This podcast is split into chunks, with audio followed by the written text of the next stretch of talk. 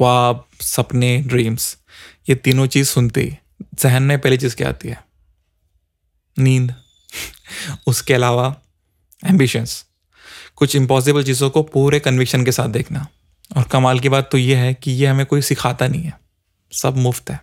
तो इसलिए कहता हूँ, ख्वाब देख लिया करो। बचपन में एक क्लास ज़रूर होती, जहाँ हमें पूछा जाता कि आपको पढ़ाओ के बनना क्या है? मतलब बताओ भैया। और हम तब कहते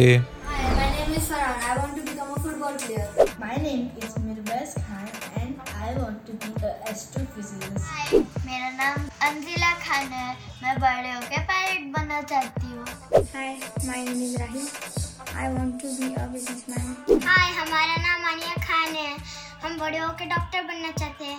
I am Arangan and I want to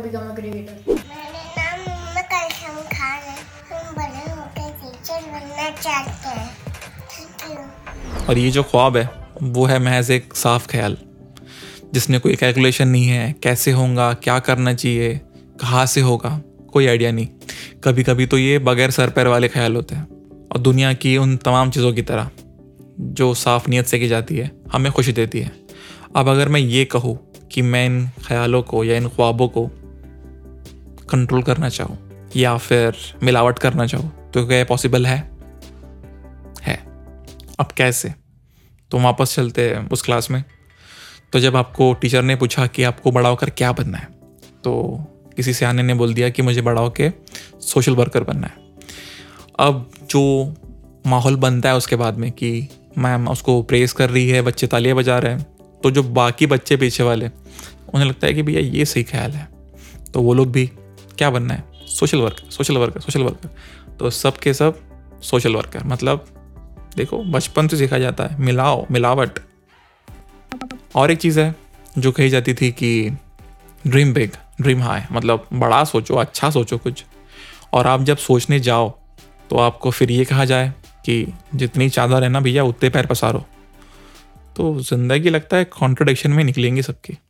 तो मेरे हिस्से की कहानी कुछ ऐसी है कि मेरे घर वालों में या मेरे जानने वालों में ऐसा कोई नहीं है है या था, जो कि मीडिया फ़ील्ड से हो या फिर फ़िल्म से हो या एंटरटेनमेंट से हो मतलब कहीं से भी। और मुझे बनना था film director music director without having formal knowledge of music मतलब म्यूज़िक के बारे में कुछ नहीं पता था भाई को मतलब ज़ीरो नॉलेज सिर्फ़ सुनते थे। और बनना क्या है? म्यूज़िक कंपोज़र डायरेक्टर तो ये कुछ था कि आपने की कैसे? जवाब सिंपल है, ख्वाब। तो आपके ख्वाब आपको मंजिल दिखाते हैं। और रास्ते ढूंढना और चुनना, ये आप पे डिपेंड करता है। कई बार रास्ते टेढ़े मेढ़े होते हैं। कभी लगता है कि यार मैं कहाँ आ गया, कहाँ फंस गया यार। कभी लगता है कि यार मैं कहाँ जा रहा हूँ मतलब क्यों? बट जितने बार आप मंजिल की ओर देखो, आपको उतने बार ख्वाब दिखते हैं और रास्ते आप वो आप खुलने लगते हैं। लेकिन याद रखिए, मिलावटी ख्वाब और पाक ख्वाब में फ़र्क है। मिलावटी ख्वाब होते हैं किसी और के दुनिया के। तो जब तक कि वो शख्स आपके दुनिया में है, या कह लो कि आप उस शख्स की दुनिया में हो, तब तक कि आप उस ख्वाब में हो। जब वो शख्स नहीं तो आप भी नहीं। तो मेरी आप सबसे ये गुजारिश है कि ख्वाब देखा करो। और अगर आपको किसी शख्स के बारे में पता चले कि उसके ड्रीम्स ये है, फलाना है, ढिमकाना है, और अगर आपको उस ड्रीम्स को अचीव करना पता है, रास्ता तो रास्ता बताओ, उसे गाइड करो। और अगर आपके पास में कुछ बेटर एक्सपीरियंसेस हो इस चीज़ को लेके तो उसको ज़्यादा शेयर ना करो। क्योंकि पाक ख्वाब को मिलावटी ख्वाब होने में ज़्यादा देर लगती नहीं है। और वैसे भी सबके रास्ते फ़र्क है भाई। तो मैं इसलिए कहता हूँ कि ख्वाब मुफ़्त है। देख लिया करो।